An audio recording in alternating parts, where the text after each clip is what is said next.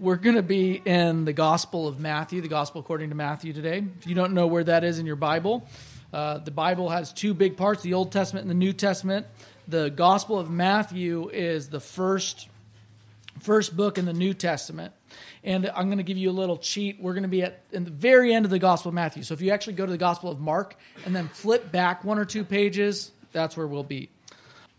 Where we left off last Friday, on Good Friday, was that Christ was put in the ground, that he, he had lifted up his, uh, his, himself and gave up his spirit, and that he was declared to be the Son of God.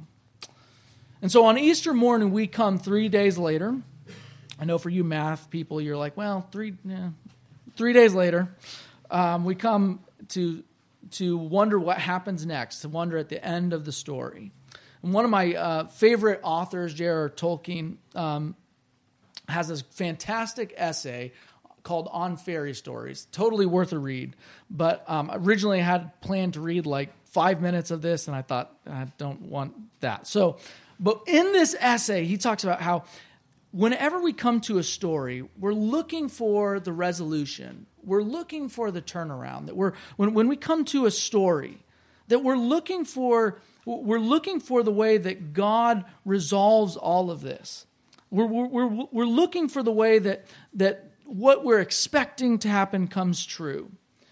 And J.R. Tolkien would argue that deep in the heart of all of us, there's an expectation that all that is sad will come untrue, that all that is broken will be made whole, and that all that is dark will become light. And today, on this day, Christians celebrate when we believe that started when the tables were turned, when death was swallowed up in victory, when its sting was removed. We believe that happened through the resurrection of our Lord Jesus Christ. In the Gospel according to Matthew chapter 28, we see these, this account of that resurrection. Now, after the Sabbath, toward the dawn of the first day of the week, Mary Magdalene and the other Mary went to see the tomb. And behold, there was a great earthquake, for an angel of the Lord descended from heaven and came and rolled back the stone and sat on it. His appearance was like lightning, and his clothing like white as snow. And for fear of him, the guards trembled and became like dead men. But the angel said to the women, Do not be afraid, for I know that you seek Jesus who was crucified. He is not here, for he has risen, as he said. Come, see the place where he lay. Then go quickly and tell his disciples that he has risen from the dead. And behold, he is going before you to Galilee. There you will see him. See, I have told you. So they departed quickly from the tomb with fear and great joy and ran to his disciples. And behold, Jesus met them and said, Greetings! And they came up and took hold of his feet and worshiped him. Then Jesus said to them, Do not be afraid. Go and tell my brothers to go to Galilee, and there they will see me. Father in heaven, we thank you for this day where we spend time contemplating the resurrection of your Son, how he was risen from the dead. So, Father, right now, as we've sung and prayed, as we've read your word, as we explore your word this morning, we pray that you would use it to open up our eyes, use it to compel us to walk forward, use it to compel us to live with your Son. It's in his name that we pray. Amen. What does Easter do? What is the significance of Easter? What is the point of Easter? Why, why do all four of the biographies of Christ's life and that we have in the New Testament, why does this end this way? Why does the Apostle Paul say in his letter to the Colossians that Christ in us is the hope of glory? Why does Easter matter? The core of the teaching of the earliest Christians, the core of the preaching of the earliest Christians were two events the death of Christ, which we explored on Friday, and the resurrection of Christ. Why is Easter so important? Why did Christ rise from the dead? Why do Christians spend time once a year just focusing on this? I mean, every Sunday, in a sense, we celebrate Easter. Every Sunday, in a sense, we celebrate the death of Christ. But once a year, Christians around the world spend time specifically to celebrate uh, this day. So, why Easter? What is its significance? In this uh, section here, I think there's at least three things that tell us about uh, the significance of Easter. At least three things. Three things. And in short, it's going to tell us who Jesus is, who we are, and how we should respond. Who Jesus is, who we are, and how we should respond.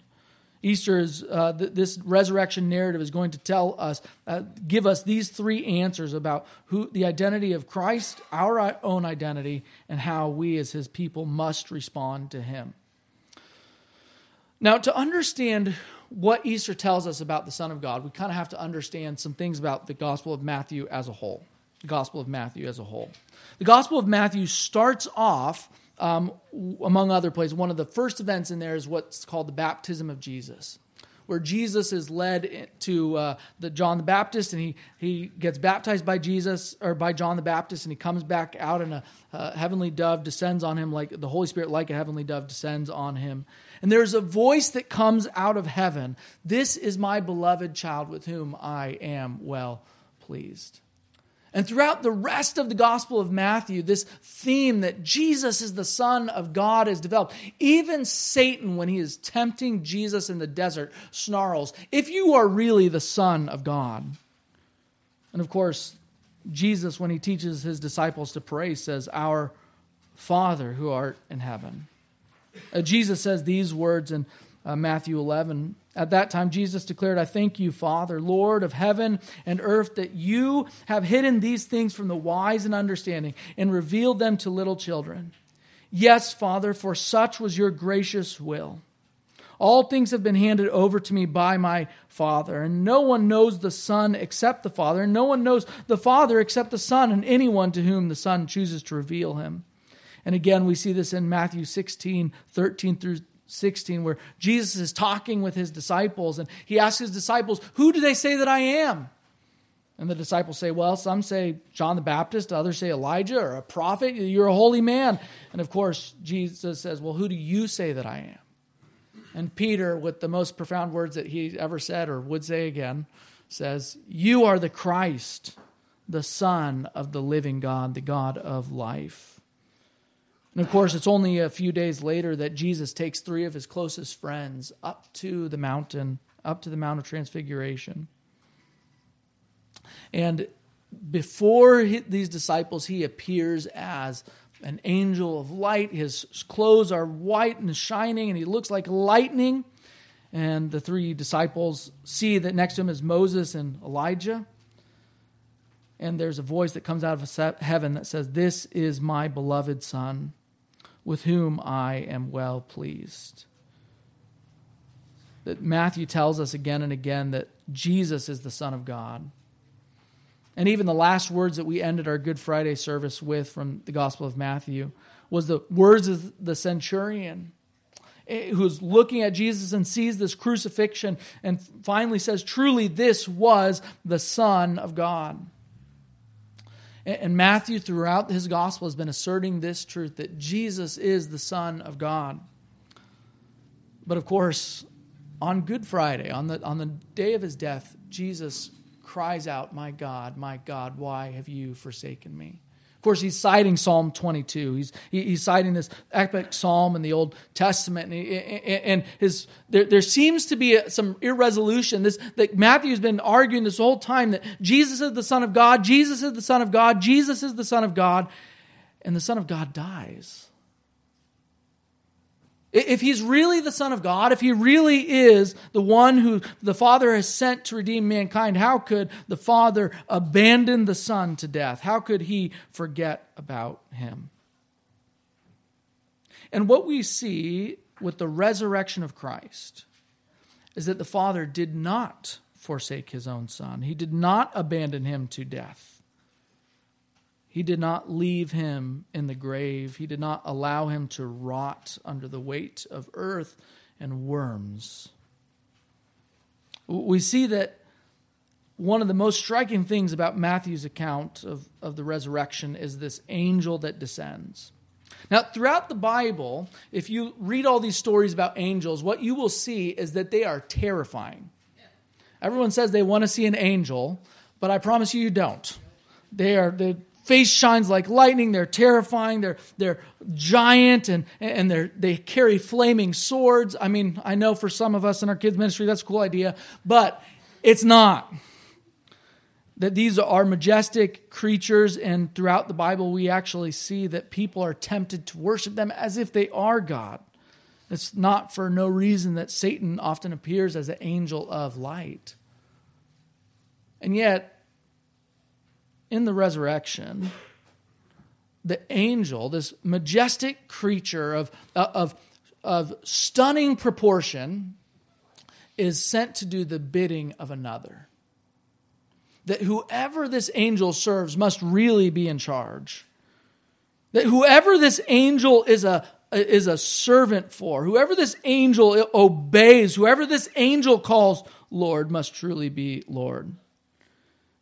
And what we see in the resurrection of Christ is that compared to Christ, the angel is a messenger boy. That, that compared to Christ, the angel is just is just nothing. He's a peasant. He, he, he just does what his master tells him to do. That he is sent to, he's sent as a messenger because Christ says, I don't really want to wait. Angel, why don't you wait here for the, for the women to show up? I'm going to stretch my legs. That, that this is a stunning reality that just as the angels in Isaiah 6 float around the throne and they cover their face because they cannot bear to look upon the holy throne at the center of all things, and they themselves serve the one on the throne, so now the angel serves the one coming out of the grave.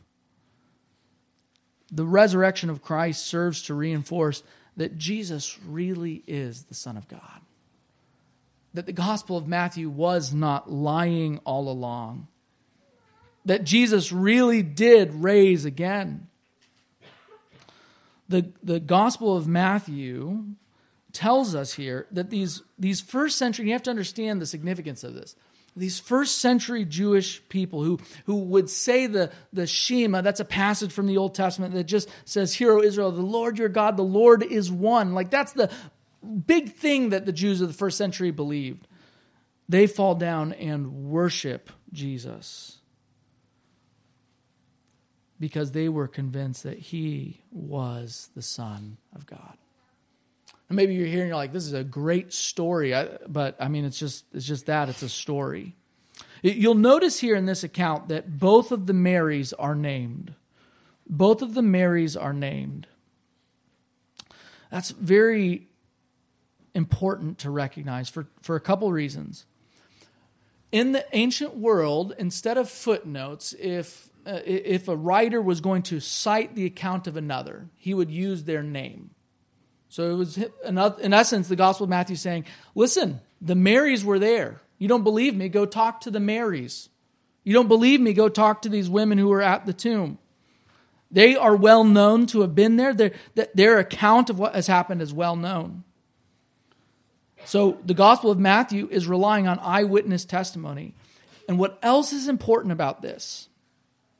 is that in the first century, in the first century, um, women didn't even have legal standing in terms of testimony at court.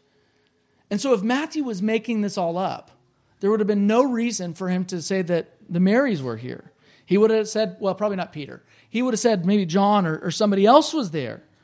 But if Matthew's just telling it like it is, if he's just saying this is what actually happened, if he's saying, I don't, I, I'm going to tell the truth, even if the truth scandalizes me, even if it seems like this might not be reliable, then we can trust that he's giving us eyewitness testimony that Jesus really is the Son of God. The, the, the Gospel of Matthew couches the resurrection in a way that vindicates Jesus's, uh, Jesus's identity as the Son of God. The Gospel of Matthew reinforces and reminds us that Jesus is the Son of God. as the end of Psalm 22 says. For he has not despised or abhorred the affliction of the afflicted, and he has not hidden his face from him, but has heard when he cried to him. The Gospel of Matthew tells us that Jesus is the Son of God, that he truly is, and it proves that through the resurrection that Jesus is vindicated. So that's what it tells us about who Jesus is. Here's what it tells us about who we are tells us about who we who are his followers are. Look at the words that come out of Jesus' mouth. The first words that come out of Jesus' mouth in verse 9. Greetings. Greetings.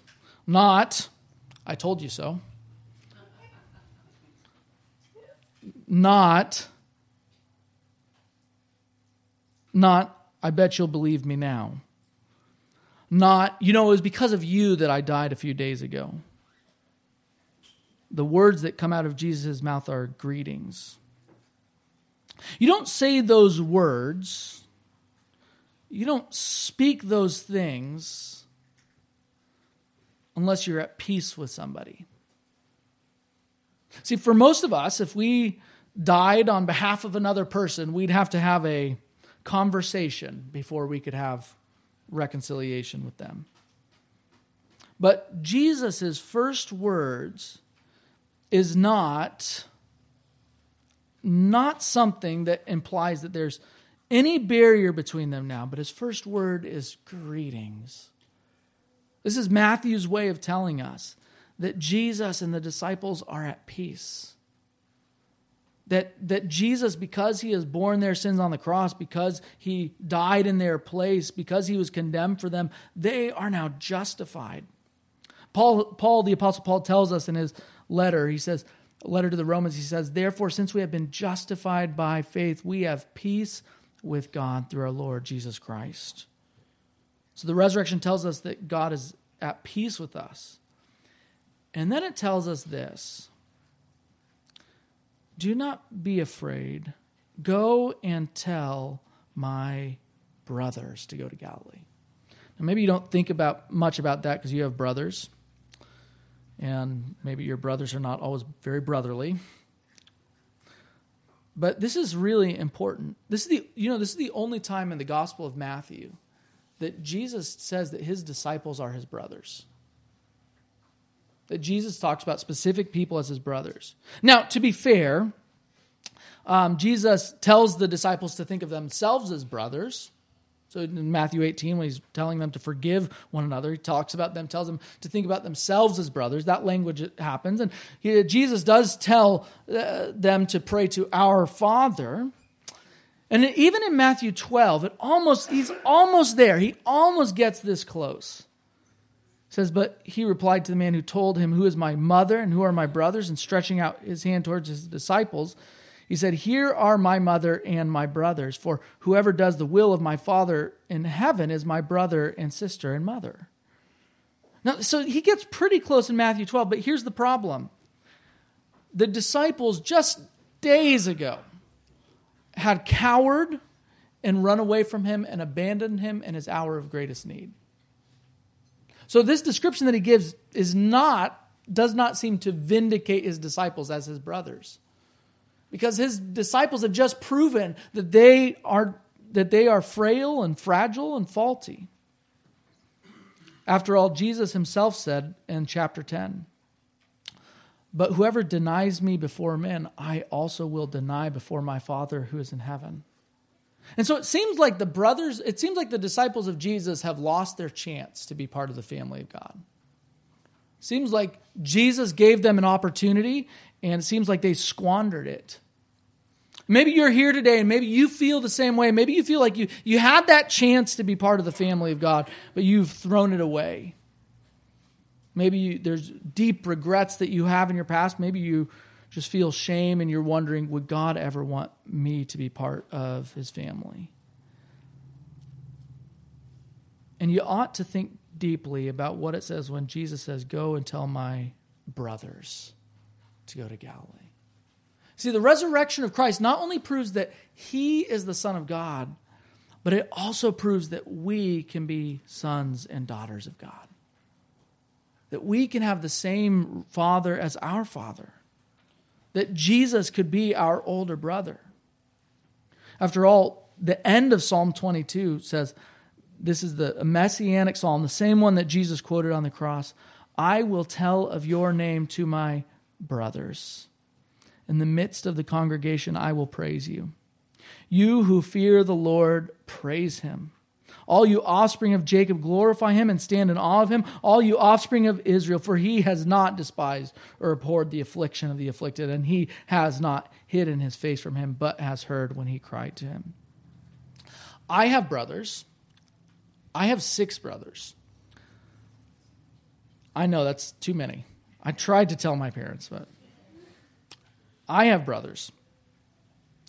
And none of my brothers, none of my brothers have ever done to me what Jesus' brothers did, what Jesus' disciples did to him. And if I'm honest, it would be hard for me to call a relative of mine, let, uh, let alone somebody who was not even related to me, who had wronged me in such deep and profound ways, and who had thrown away all, all relationship. It'd be hard for me to call them my brother still. But here's the good news of the gospel is that because Jesus bore the penalty for their forsaking him, because Jesus was forsaken on their behalf, because Jesus was rejected, they can be reconciled. Because Jesus himself bore the punishment for their sins, they can be what the Bible tells us is adopted into the family of God and they can become children of God and they can have the same father that Jesus has as their father. Which means this, and the Apostle Paul points us out in the book of Romans, that if Jesus was risen from the dead because God heard his son, then so will we. The book of Romans, chapter 8, verse 11 says this If the spirit of him who raised Jesus from the dead dwells in you, he who raised Christ Jesus from the dead will also give life to your mortal bodies through his Spirit who dwells in you. The resurrection of Christ proves not only that Jesus is the Son of God, but it proves that we who follow him, who put our faith in Jesus, we too can be sons and daughters of God. Maybe you're here this morning and you're thinking, I don't, I don't know if he would take me. I don't know if he would want me. I wouldn't want me.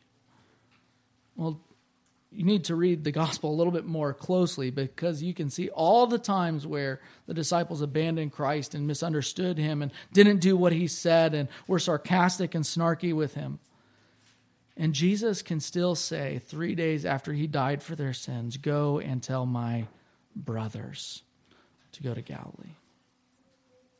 So, if this is true, if this is what the resurrection tells us about Jesus, and this is what the resurrection tells us about ourselves, what does the resurrection mean that we must do? How should we respond? Let me give you five. Five ways that if, if the resurrection is true, you must respond. Five, five things that must be true. Number one, you must have peace with God you must have peace with God. If you are here today and you think the resurrection is true, but I don't know that I could ever have peace with God, I want to encourage you that there are far worse people than you who have found peace with God. There are people who've done atrocious and just, just terrible things who found peace with God. And some of them are in the Bible. If you read the story of King David or you read the stories of, of Judah, the older brother of Joseph, God makes a way. The only thing, the only requirement that, it, that is necessary to come and have peace with God is by putting our faith in Christ.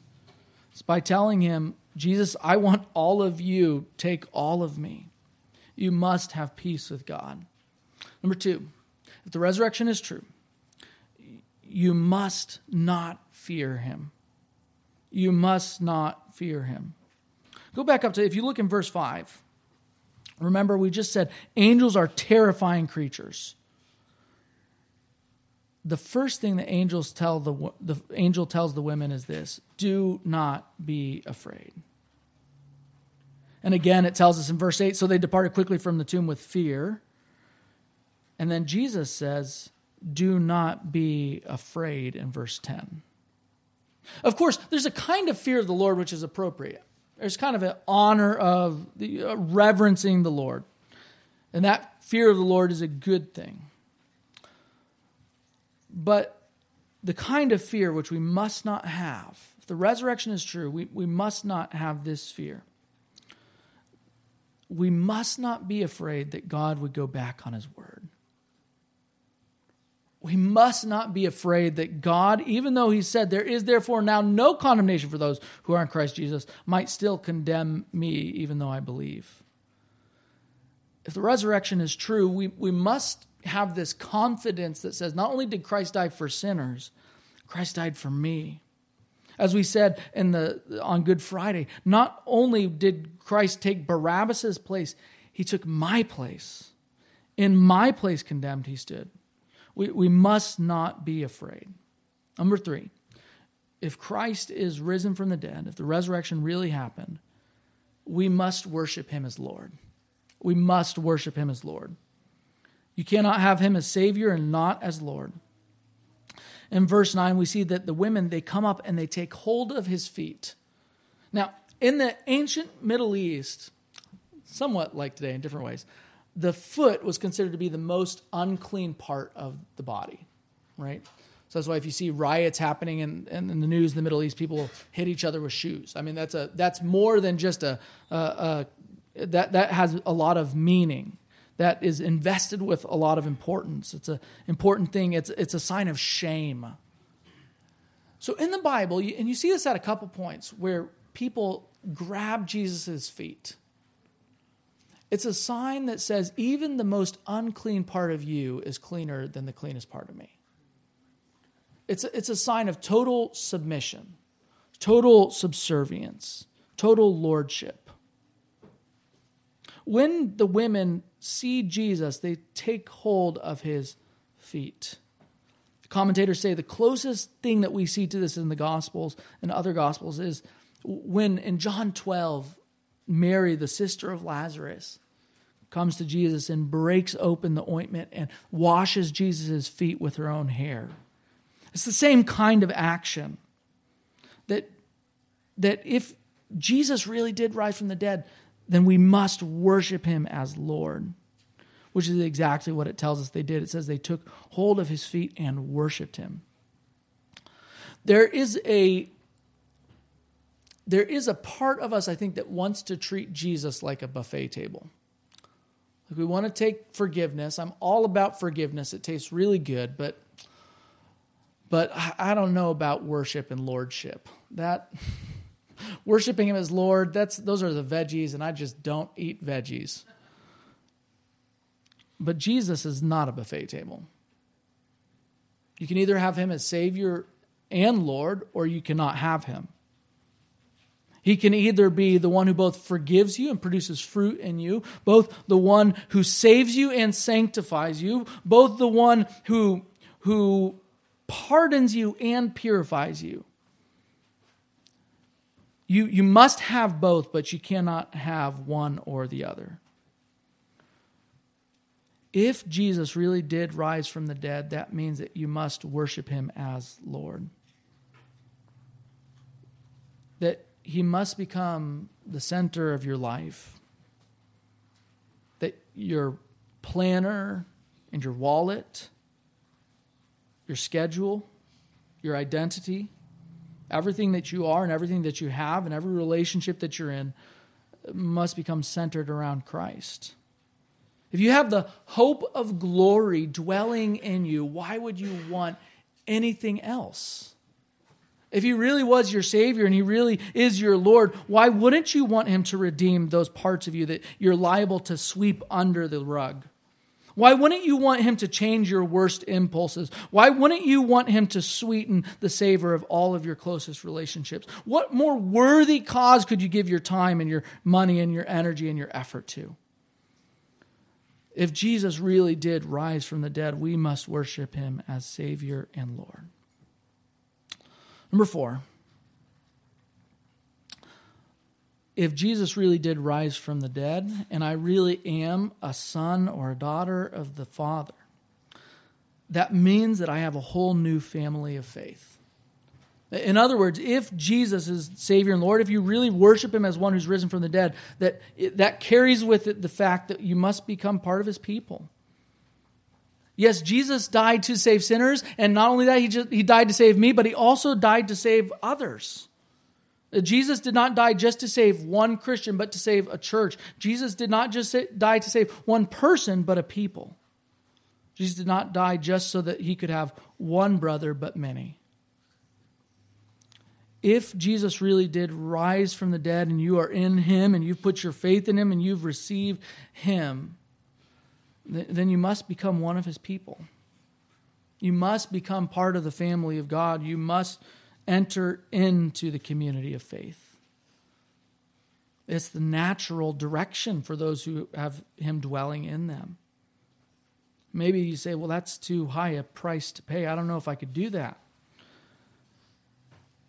I, I can just tell you, I've been through, as a pastor, enough traumatic things, enough difficult things, enough things that I've seen just eviscerate people. They lose all sense of self, all sense of identity. They walk around catatonic. I've been through some of those things. I'd happily trade swap stories with anybody here. And I don't know how I would have made it without the church. I would not be standing before you today without not only an earthly family, but also a spiritual family. And if you are broken and you are limping and you are hurting and you're covered in shame and you're wondering if, if, if anybody could love you, not only does the Father love you, but so do we. If Christ really did rise from the dead, it compels us to become part of his people. And finally, if Christ really did rise from the dead, we must rejoice. We must rejoice. Verse 8 says So they departed quickly from the tomb with fear and great joy. Maybe you have grown up in a church where what you think of happens on Sunday morning is dour and sour and dry. Maybe what you think of when you think of the church and of Christianity is meaningless words uttered rotely once a week or once a month. Maybe you grew up in a setting in a family where where going to church was the chore that you did. I just want to tell you that is not the biblical vision for Christianity. The biblical vision of Christianity is that we come and grab hold of him with great joy that the joy of the Lord is our salvation. So if you're here today and you are thinking that church thing is just musty and moldy and old and ugh, I just want to encourage you, you don't know the real Jesus.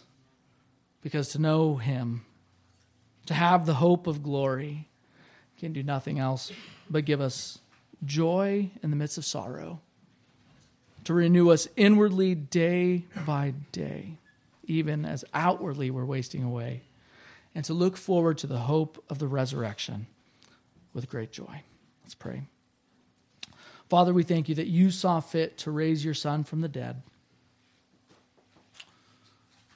We thank you that from ages past until ages future, the center of history was the death and the resurrection of your Son. And we thank you that this is not a cold, abstract, hard reality, but it is a reality with great joy. So, Father, even now as we lift up our voices to sing, would you fill us with air that we might sing your praises, even as we will for all eternity? It's in the name of your Son, our great Savior, that we pray these things. Amen.